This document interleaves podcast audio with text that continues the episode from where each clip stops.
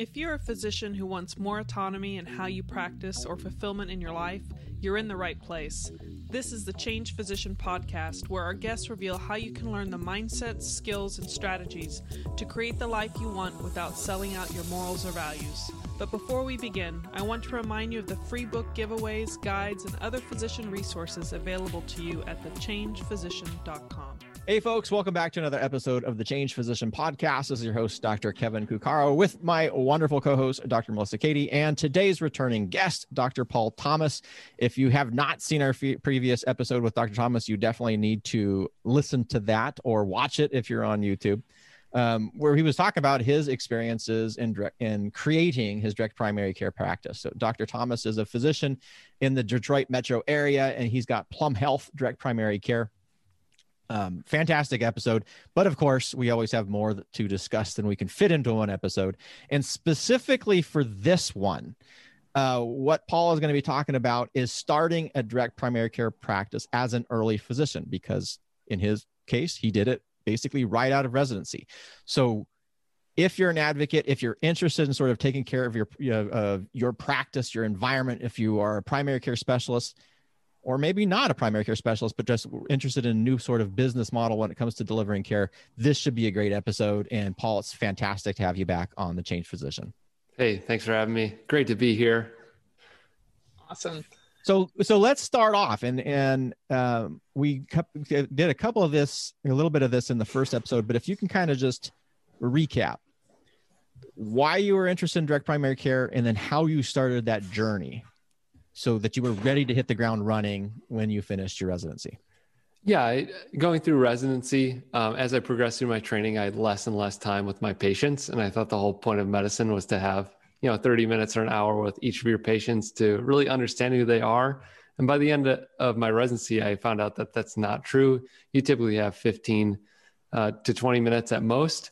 And uh, it feels like you're running on a treadmill or catching sand or drinking from a fire hose, whatever uh, metaphor you want to use. And it's just not a comfortable feeling practicing medicine like that. And then I looked around at my attendings, who are all very good people, dedicated, doing medicine for the right reasons, but they were always grumbling about prior authorizations and the big headaches of the day too many patients in the schedule, uh, not enough time to dedicate to those individuals. And then the documentation requirements and the prior authorizations. And so I was thinking, how can I get out of that system, but still practice medicine and still be of service to my neighbors and my community? And uh, that's when I remembered hearing about direct primary care. I set out um, in the last year of my residency program to learn as much as I could. I wrote a business plan um, in late 2015, early 2016. And then I did a road trip where I visited a couple successful direct primary care practices across the country in March of 2016. And I graduated at the end of June 2016, and I launched my practice in November. So it was a little bit of a whirlwind. I, I learned a ton in those months, um, but I ended up launching a successful practice, and that we we slowly built it into what it is today. So let's kind of delve into that a little bit here because there's a couple things that I'm thinking would be fear producing in a in a um, in a physician who are who tends to be risk averse. Like you know, you're already coming out and you have however many tens of thousands or hundreds of thousands of debt, and so now we're talking about oh infrastructure, uh, get, getting the space that you're going to create this practice in. And then also the model itself, because it's a membership model. So you have to recruit members. So, how did you, what was your initial foray there? How did you find the space that you could afford and then how did you recruit members to your practice? Yeah, you know, doctors are risk averse. Um, you know, as physicians, we're encouraged to leave no stone unturned. And then mistakes are punished on rounds and in hospitals uh, rather than celebrated as they are in the business community.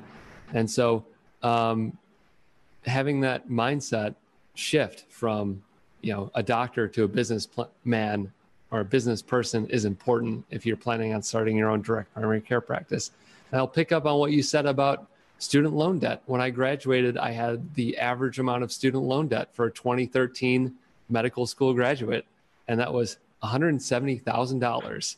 And in 2019, it's $193,000. So you're looking at that debt load and trying to figure out how you can pay that down, but still practice medicine on your own terms. And so what I did is I started writing about my journey in residency and saying, I want to start this practice called Plum Health. It's going to be a direct primary care service. Here's how it di- it's different. And I tried to do that every week. I wrote a new blog post. I talked about our brand. I talked about our logo, what it meant, what it means to me, how we're going to make an impact. And people started signing up. It was crazy. I, I didn't have an actual practice. I just had a web page and a blog posts every now and then. And I had a few people signing up. And um, as I had more and more people sign up, I got closer and closer to thinking I was ready to launch. And I never really did until somebody called me. Uh, it was November 8th. And they said, Dr. Thomas, I signed up for your practice. I know you sent me an email and said you weren't officially open yet, but whatever you're going to do, you need to do it now because I just took my last pill of Lexapro.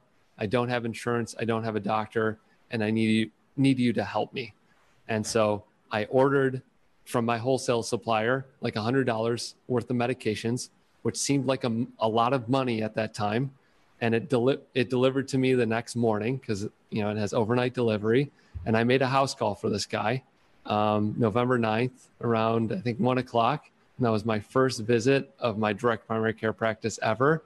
And it was the need of somebody in my community that drove me to start and i probably never would have started unless that guy had called me out and told me to you know get it in gear so to speak so um, i didn't have a space when i first started I didn't have an office space. I was a house call doctor for the first two months of my practice. And that didn't go great. You know, I had a few people sign up throughout those first few months. But then when I, I found a practice space, I actually leased it from a school in my community. There's a school for digital technology. It came with free Wi Fi, a printer. There were some shared bathrooms down the hall. And I had this one room, 180 square foot office that I practiced out of for the first like three years of my practice and uh, it worked out great. I built up my panel over that first three years to about 550 patients, and um, I, I, hired a second doctor. We took over the next classroom adjacent, another 180 square feet, and then we built out this larger, beautiful office where I'm sitting today. Uh, about three years into it. Wow, um, you know that it was it was really good to hear you say because there's so many things even I, I can relate to this too is that you have ideas you want to do certain things and um, sometimes you start putting it out there but then sometimes it's you know to kind of get over that that fear or that hesitation you it's almost like it takes somebody outside yourself to help you kind of get over that that last little hump of anxiety or fear or hesitation or doubt um, and i i think that's uh I think it's amazing. I mean, that patient obviously deserves credit for that, but they really, really needed you. And I think that's what kind of pulls us in a direction that we probably wouldn't do for ourselves. And um, I, I, assume that there's just a momentum that kept building from there, obviously. Um, but I'm curious when you found that location or finding a spot, did you look up certain things that were available or is it a relationship with somebody that you already had that kind of presented that opportunity? What, how did you find that? Yeah, well, Detroit is unique in that it's been medically underserved for so long, and there are very few private practice physicians in the city of Detroit. There's FQHCs, and then there's some large hospital systems and healthcare juggernauts, so to speak, in the Detroit area. So you can't really go to like, oh, medical office suite and and buy, you know, lease out a small office. It just doesn't exist. Um, there isn't that much Class A medical space, and the stuff that is available is within those juggernauts, and they're not going to lease to a third party vendor like myself. They're not going to lease to a, a doctor outside of their system that doesn't, you know, bill insurance or refer in their network. And so it was a very big challenge and that's why i leased from a school because it was a professional-ish building. It was you know nice enough. It was comfortable. It was in the community and it was a safe place to to start my work.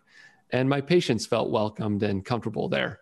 Um, and so uh, that space was a tremendous gift in in being able to find that and um, you know it just worked out uh, it worked out well, and I'm I'm really happy that I was able to find that spot. and to rewind from that, you obviously didn't have to have a place to actually help people in the kind of practice that you have. And the first thing you just needed to be able to do was find medications that were very inexpensive. And so I think it's interesting for new residents are figuring out how to maybe go through that process of ordering it or who to order from. How did you um, like? Can you explain kind of what people should expect if they want to establish at least that if they're going to be making house calls? Sure. Yeah. So I I bought a leather doctor's bag it was kind of like my launch gift to myself. I, I had this uh, beautiful leather doctor's bag. I, I bought a stethoscope. You know, I have a stethoscope. I bought a uh, blood pressure cuff, pulse, pulse oximeter, um, you know, thermometer probe, and then I, I bought you know boxes of gloves. I set up a vendor relationship with Quest Diagnostics so I could you know draw blood and then send it to Quest or collect urine samples, uh, do, you know treat people for UTIs and things like that. Send it over to Quest that way. Um, and then I worked with Andameds out of out of Florida, and uh, I set up as a you know th- them as my wholesale provider for medications. And so you know those key vendors are important, and you can do that anytime after you establish you know uh, an LLC. So I had a PLLC, and one of the first steps you take is set up a a LLC. In in our case, a PLLC because we're professionals, a professional limited liability corporation, and then you go to the bank. You dip, you know it's crazy. Uh, my grandma gave me like ninety dollars or something. Uh, for Christmas or whatever, or my birthday, I can't remember which. And I took it over to the to the bank and deposited that 90 bucks. And that was like the first investment in Plum Health. And I had a bank account with that that you know small amount of money. But uh, you need that, and then you need like a tax ID number. So you, I sought out an accountant. I, I paid them like two hundred dollars to set me up with a couple things and like uh, um, a tax ID number. I set up QuickBooks so I could track all of my expenses and uh, you know those are kind of like the basic bones of a functioning business. And then as you do more things as you deliver different levels of care for different people you need to buy different things. So i eventually bought an ekg machine and a spirometer um, from places like henry schein and other large you know supply vendors like that. And then you know eventually we buy like you know $1700 exam table for office and you know those those things that you need but you don't need everything at once. And and one of the analogies i make it's like building a, a plane as you as you uh, take off. Because you know at, at essence what we give patients is is our time and our attention. You know never underestimate the power that you have with your brain and your stethoscope. And then everything else you you add on to that is is a value add for your patients. Yeah I think that's really important, and I'm also kind of looking at this from the um, from the risk averse physician kind of lens because what you have basically described so far, and it, I just love it, is the fact that a physician can basically can, can create a business with very little overhead simply with the education that they have because you get your PL, you know, your your LLC is not that hard. It may be seem intimidating, but depending on your state, that's sometimes 50 bucks and it's a little couple pages it's really easy to do. Your tax id it's another thing it's it's it's not your biochemistry exam. I mean, it's pretty easy to do. Of setting up a bank account again a little bit of time in there. And then i loved uh, this is the first time i've ever heard of someone you started it and you didn't even have a structure. You're doing house calls and immediately i'm thinking you could, anybody could do that. You could basically create a house call business from the get-go and start building a membership model with that. And um, exactly.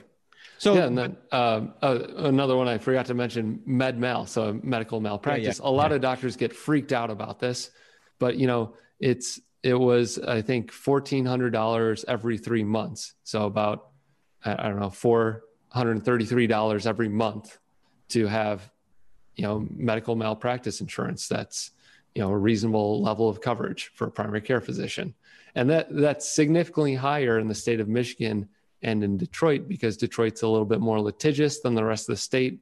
Uh, so our costs are a little bit higher because of that. So maybe even less in, for you in your state or your county, depending where you're at. Yeah. And something I just wanted to add, just for those listening out there, is that you know, if you didn't know like how to set up an LLC or PLLC, you can go to an accountant. That you can establish them as a registered agent, especially if you're working out of your home to do house calls, and you don't have to utilize your own personal home address for establishing that entity. So that anything that's look they're looking up online, they're not necessarily going to find you. They'll find the registered agent for your PLLC or your LLC.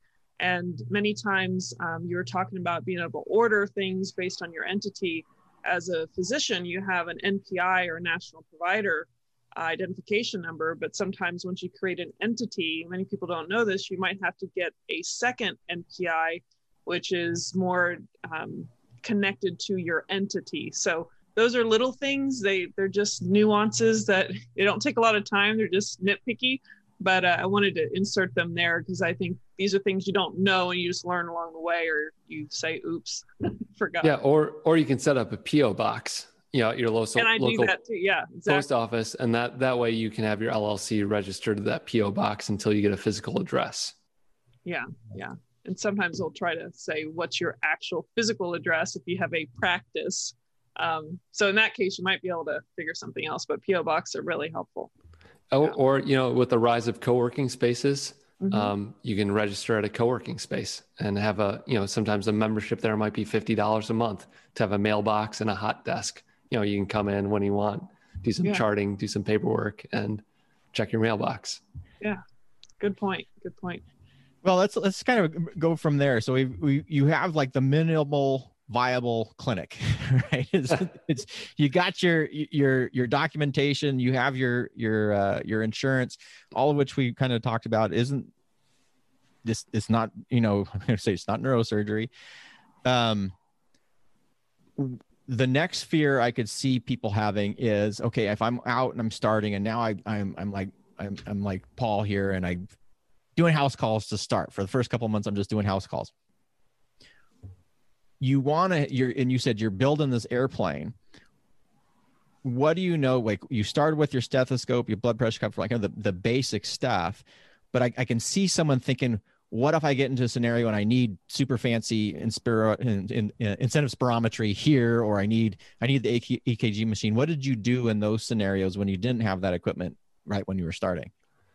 Uh, fortunately, it didn't come up. You know, it like I I bought the stuff relatively early on. So I you know I started in November. I got the physical office in January, and then I I invited everybody in my contact network. Hey, come to my new office. Let's schedule a time. I'd love to show you around the new office. Sit down, talk about our practice, and tell me what you're up to. And so I got a lot of new members that way. Once I had the you know office space i started getting like 20 25 new members each month so we really grew rapidly after we had that physical office space. Um, and then in march i ordered the um, uh, pft machine. Uh, and then in march also i ordered the uh, ekg machine. And so i had enough revenue to to buy those items and to um, you know break even uh, in that first year. So you know worst came to worst if if i needed to do something i guess i could send somebody to the urgent care or the er if i if i was really that concerned but fortunately it didn't come up that way um, and i had everything that i needed when i needed it Uh, that was kind of what I was looking for because I was thinking in, in, a, in a traditional practice, what do people do when they don't have the resources? Yeah. There's the emergency department. yeah or you refer and Yeah. you know you you do your best for every patient but you also have to make sure that everybody is uh, safe. And if you don't have the right equipment you have to refer them send them to the urgent care send them to the er if necessary.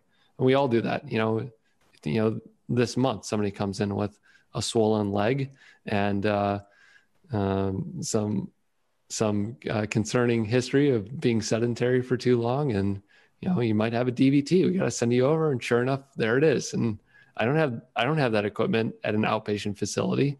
You need to go to the emergency department be evaluated by the vascular surgeon there to make sure that this isn't going to cause a massive pe or something like that.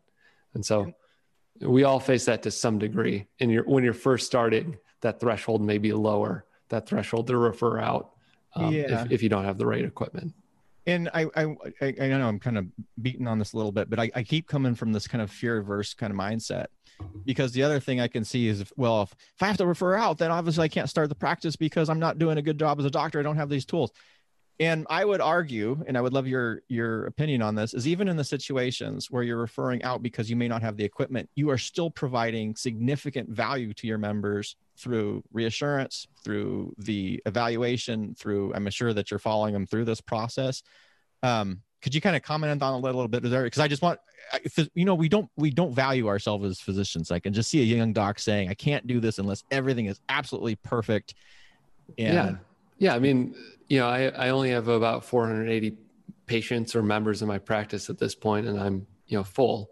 And what that allows me to do is spend time with people, develop trusting relationships, and then be there for them in their hour of greatest need. So if you cut yourself, I'm able to sew it up with a laceration repair kit that costs about $20 and I don't have to charge you for it because it's only 20 bucks.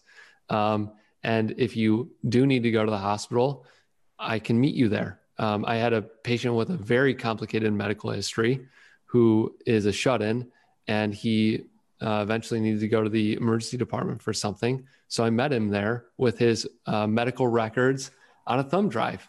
And I uh, sat down with the ER doctor at you know the large health system in the community who I knew from my medical school training. And I talked to him for about 20 minutes about all of his history and all the things that I wanted to accomplish out of his visit to the hospital because I knew he wasn't going to get out of his house very often because of his condition.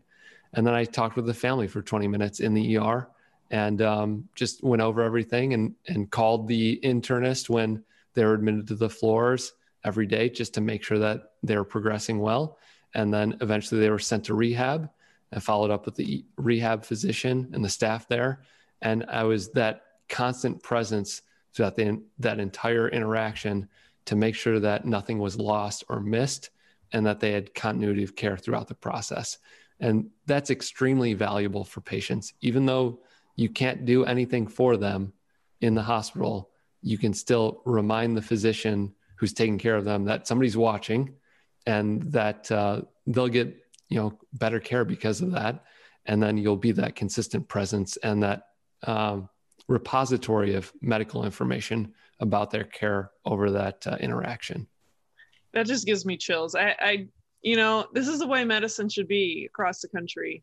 Period. And and you, I know you you know that you're doing something important. When you said you you're not doing anything, you're you're being such a huge advocate and enabling a continuity of care even in a different setting that is remarkably powerful for the patients my one question based on what you just recently said we have to tap into this is when you were going to make house calls um, did you have a pen and paper in your your leather bag? Um, or did you already start with some kind of medical record um, no i i had a medical record system. I use uh, atlas. It's a you know web based so i could either type it up on my phone or i could pull up my laptop if it was longer more complicated and I could type into the EMR and use my phone as a hotspot mm. and uh, document that way. Um, and then also, you know, you can take down the vital signs and put in medication orders. I could send a medication to a pharmacy if I didn't have it, you know, right from their home if they needed it, um, or call it in for them. You know, that's that's all part of the package, all part of the care plan. Nice. And was that expensive for you starting out? No, you know, that's another thing. Oh my God, I'm going to have to get Epic. That's half a million dollars to install it in just one practice. And there are uh, EMRs or electronic medical records specifically for direct primary care practices. Um, you know, half the doctors that do this use Atlas, the other half use um, Hint and Elation. So, Atlas, um, you know, it, it allows you to take notes, take vitals, it does a medication inventory and it has a billing platform all in one. So it's a nice, know, $300 a month and it's an all in one solution. It's easy to use. And then Hint and Elation, they have a little bit more, um, you know, finesse. There's a little bit more like uh, analytics and data stuff you can do with their platforms. And uh, it's a little bit more slick, but you know, it's two separate platforms that you have to put together. And then some people add in Spruce for like a messaging application. Um, so there's a lot of different tools out there. And that one, it's, it's a little bit more complicated on pricing. I'd say probably in the $450 range. Plus, they take a little percentage based on your number of patients. So, you know, it's not terribly expensive, but it's something to consider. Um, I think all in, if you, you know, if you're looking at a low overhead office, you can get by on about $5,000 a month in overhead. And then if you get into a larger office like the one I'm in now, perhaps your overhead gets to $10,000 or more, depending on your square footage and the staff that you have and all that kind of ancillary stuff. But you can run a, a really effective solo DPC practice in a small space by yourself for about $5,000. And if you get into a larger space and have staff, maybe it's $10,000 a month, depending on your payroll and rent. And, and, what's great about that though too is is your infrastructure can grow as your practice grows.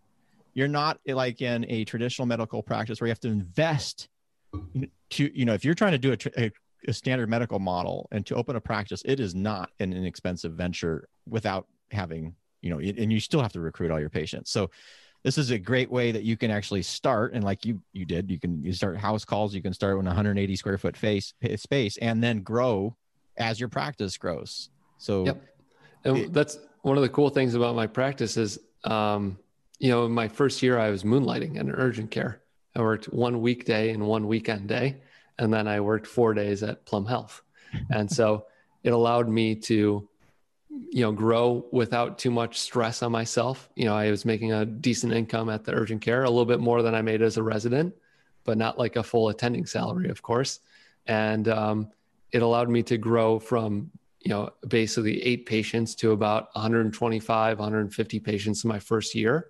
And that allowed me to break even where i could pay myself and leave the urgent care and still run a you know have a profit every month.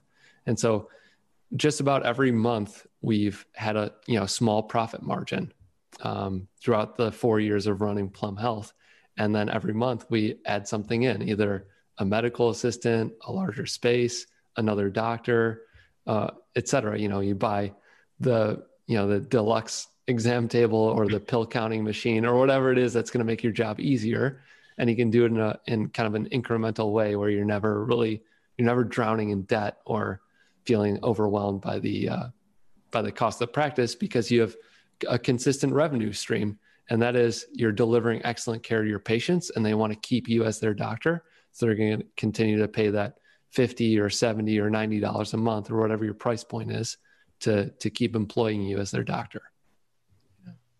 You make me um, think about how strong the case is for residents that are even contemplating direct primary care to go into it from the get go with the idea that you're used to your resident salary and it's kind of a graduated uh, entry into you know a, you know a different standard of living that you could do what you said like one or two days maybe do a couple days a week in a way where you're not overly committed. It gives you the time to create the thing that you're worried about whether or not you'll be able to afford starting a new practice but you make some income that you can put into that new business. But as you transition and start shifting into your primary direct primary care business it, it just seems like a smooth entry where you're gradually increasing your income or maybe just around the resident salary depending on how much your time you're putting in outside the direct primary care and how quickly it grows it just seems like a much more beautiful way to just start then before your standard of living gets sure. to a certain level. Yeah, and that's you know that's what I tell doctors who want to do this. In my book, I wrote I write you know reasons not to become a direct primary care doctor. And it, you know if it's if you love the paycheck um, and you're risk averse, don't do direct primary care because you're not going to re- replicate your doctor's salary on day one of your DPC practice. And so if you're you know making two hundred thousand dollars a year and you you know cut that off and start a DPC practice, it's probably going to take you at least two years to get to that full panel where you're making that kind of kind of income again. So um, it is easier to do it right out of residency because you don't have that uh, hesitation about losing that large salary because you never had in the first place. Right. And you can just kind of build it organically over time. Yeah. And um, it, you know, it works out in the end because then you are invested in a in a practice that um, you'll have enough time to spend with your patients. You're not going to feel burnt out or overwhelmed because you have enough time with your your patients and you you're practicing on your own terms, which is a beautiful part of this whole equation. Yeah, and in many ways, I, I it seems like this is a safer route in so many different forms. Meaning the the there's you know, there's fear, right? But the fear is more of the unknown and uncertainty rather than um, than the I'm trying to think of it. The the thing that's keeping people from from DPC is the fear of the uncertainty and the newness versus in a standard practice that is not a risk-free phenomenon in any way shape or form. If you think of somebody who's leaving residency and you get your first contract and you're like, oh yeah, I'm going to make 200,000 or 250,000 or whatever. But then I'm going to move across the country and then we're dumb and then we buy a house and we do all this other stuff. And then all of a sudden you discover that all the thing they told you about in this new practice environment wasn't exactly what they told you, you know, that maybe the, the you know, the, the, the, the, the fancy brochure that they gave you um, you know, you really don't know what a practice is like until you are actually practicing in that practice. And then now you have the non-compete clause. So now you've moved and you have these non-compete clauses that have 20 25 to 30 miles to in the worst case scenario is a 50 mile radius around practice locations. That from personal experience seems a lot more risky than what you were talking about where it's you know start slow. You you're creating a practice that you want. You're investing some time. You're working urgent care on the side. Um, that just doesn't seem it nearly as much other than the fear of the unknown. It just doesn't seem as risky to, to me. And yeah totally. I mean sometimes people can get, get in bad situations because they're you know sold a bag of goods so to speak where they're thinking oh yeah i'm going to easily make you know 250k and i'm going to buy this big house join the country club buy the car i've always wanted and then it turns out you have to see 35 patients a day to make that kind of income. And um, you are in this rat race where you can never really keep up and you're drowning in those um, you know documentation requirements and prior authorization forms. And it just is not a good feeling. And you know i've talked to doctors who feel this way. They feel trapped by a bad system. And i think direct primary care offers um, it's not a perfect solution but it offers a better alternative in my opinion to um, practicing medicine on your own terms and to to the best benefit of your patient population. Yeah. So can I ask you one question though, um, just kind of get more nuts and bolts in here is how then, what were your top growth strategies? Because obviously if you're just starting out and the concern is I need to start generating revenue, you were, um, you had the foresight to start a, a blog or a newsletter early on. So what, that's a fantastic, easy, wonderful way to do it. But then then how did you grow? How did you go beyond the first eight patients? You know you said you got all your contacts and saw your first office but what were your your primary growth strategies? Oh man i did a hundred things. So are you ready? So i mean I, I really i grind i hustle. You know they have a saying detroit hustles harder and it's true. You know i i did everything i could to grow my practice i went to networking events and i met people i, I learned all about what they did and um, I, I took their business cards and I followed up with them. I sent everybody, I got a business card, an email, and I connected with them on LinkedIn. I sent them a note on LinkedIn. Hey, I met you at this thing. Great to meet you. And so I was building just a group of people who knew who I was and what I was all about. Um, and then, uh, you know, connecting with people on Facebook and leveraging my personal Facebook page to communicate my value. And then I also um, created a, a professional Facebook page for Plum Health DPC I created a YouTube account. I started doing videos like this, and I'd record them and try to put something up every every month at least, um, just to tell people how I'm doing. You can go on my YouTube channel, go back to like January, December, December uh, 2016, and you can see a video of me like with this bag of tools walking into my new one room office and being like, "Hey guys, this is my new office. just uh, taking out these shelves here, going to fin- refinish them. I'm going to make it look great. I'm really excited to practice in this space. I did those little things every month just to do storytelling and share about my journey and where I'm at and where I want to go and and what what my vision is like. Um, and then beyond that, I just went to a ton of like block clubs. I joined a Corktown Business Association. Um, and I, I got in front of as many people as I could speak in front of. I spoke at residency programs. Um, I did like the residency program circuit. I still do it every year. I go out to every residency program, just tell them what I do and why it's different. I called nursing care managers, like the discharge coordinators. And I said, listen, if you have a patient who's uninsured, who needs excellent medical care, I wrote letters to the editor for the Detroit News. I reached out to the journalists in, in our television media. I got a couple interviews there. Those were tremendous in getting the word out. I, I, I wrote a TED talk. I did two TED talks so far, TEDx Detroit. Um, and I really just communicated why I'm doing what I'm doing, what I believe in, and why it's important. And I just done that consistently over the last four years. And that's how I grew my practice. It's just that easy. An overnight success. Yeah, overnight. Tremendous rousing overnight success. I snapped my fingers and a genie appeared, granted me all of these patients. And then the most important thing is delivering on your promise, on your brand promise. If you, you know, be impeccable with your word and do what you say you're going to do and deliver excellent care to the best of your ability for every patient. And even when you fall short, follow up with them and ask how you can do it better next time. Yeah.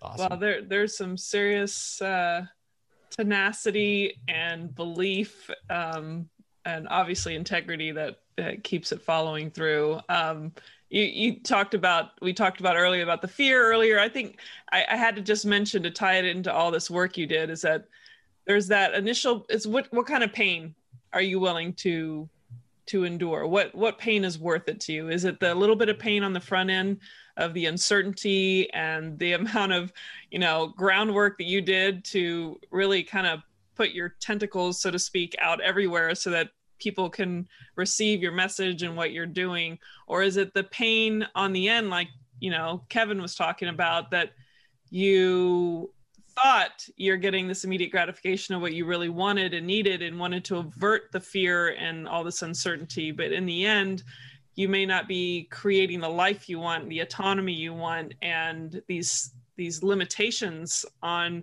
where you can be and how you can practice. Um, so uh, anyway, kudos to you because you obviously decided on the latter um, of just putting a little bit of I don't want to say pain, but a lot of work on the front end in order to create what you have now. So, yeah, um, I think that's, I think as doctors, we can all um, feel that, you know, pain because, you know, I read about this in my book as well. You know, I, I had a, a teacher for a board prep who came to our medical school and was trying to like sell the whole board prep course or whatever. And he gets up in front of the room and he says, you know, for your step one exam, pain now or pain later you know, you can either suck it up and do the seven weeks of intense studying, or you can live in regret of a bad board score, you know, after you take your step one. And so I think we've all faced that with the MCAT, uh, with step one, with, you know, applying for residency and, you know, everything in our, in our medical career, you know, you have to put in the kind of effort to get the reward that you want in the end. And I think direct primary care is exactly that. Yeah. Well said. Kevin? Not much to add other than you really hustled. And yeah. I think if, if, someone did even half of what you were doing, they would be in, in great shape. So um, amazing, amazing. And I don't want to take up too much of your time. I we've uh, we want to be cognizant of that. I could think, feel like we could talk again for hours and hours about this stuff because like Melissa had commented earlier, this is really the way uh, well, I, I know we're preaching the cry here that this is kind of the future of, of healthcare. Like who, most people need an advocate and they need a primary care specialist who can be that advocate. And in the traditional medical model, that's not happening. You know, we have we have great primary care docs, but they're not able to do great primary care because of time constraints and all this other onerous stuff. So this is a model I think that really it just makes a lot of sense. Seems it makes a lot of sense from a consumer perspective. And what I loved about um, the the details that you provided is man, you can just start. I mean, that's just awesome. This is really not that complex. So thank you so much for coming on, uh, you know, given the details of your early practice. And thank you for doing the great work that you do and continue to do and your mission with Plum Health. Um, I guess, do you have anything else that you want to advocate or say or, or tell the listeners where they can find you or one last yeah. nugget of advice? Yeah, sure. Um, so my name is Dr. Paul Thomas. I'm a family physician. I believe that healthcare should be affordable and accessible. That's why I started Plum Health. Um, people asked me what the hell I was doing, so I wrote my first book about direct primary care. It's called Direct Primary Care, And then a lot of doctors asked me how I became successful in my practice. So I wrote a book called Startup DPC. Both of those are on Amazon. If you want to find me, I'm on plumhealthdpc.com, or you can hit me up on Twitter or Instagram at plumhealthdpc, or on YouTube, youtube.com slash plumhealthdpc. Um, you get the idea. And I'm really happy to answer any questions that any of your listeners might have. And the final piece of advice that I'll give is that it's not the decisions, it's the decisiveness. A lot of times doctors are super hesitant to make a decision because they're told no stone unturned or they're punished for mistakes, like we talked about earlier. But uh, to be successful in business, you have to make quick decisions before you see the full picture. And even if you're wrong, you can always go back and, you know, if you pick the wrong vendor out of two good vendors, uh, it's not the end of the world. You can always switch later. Sure. Well, for those of you that missed the previous episode, you can go back and listen to Dr. Paul Thomas's full story and how he has basically brought the joy into medicine for his community and for himself, uh, specifically primary care. Um, we all could use a little bit more joy in medicine in this country. And so I would definitely heed his advice on where to find some more information. And again, uh, thank you to Dr. Paul Thomas for joining us. I'm Dr. Melissa Cady here with my co host, Dr. Kevin Cuccaro, and we'll see you on the next episode. Thank you for joining us today on the Changed Physician podcast. If you've enjoyed this episode, please let us know by going to thechangedphysician.com.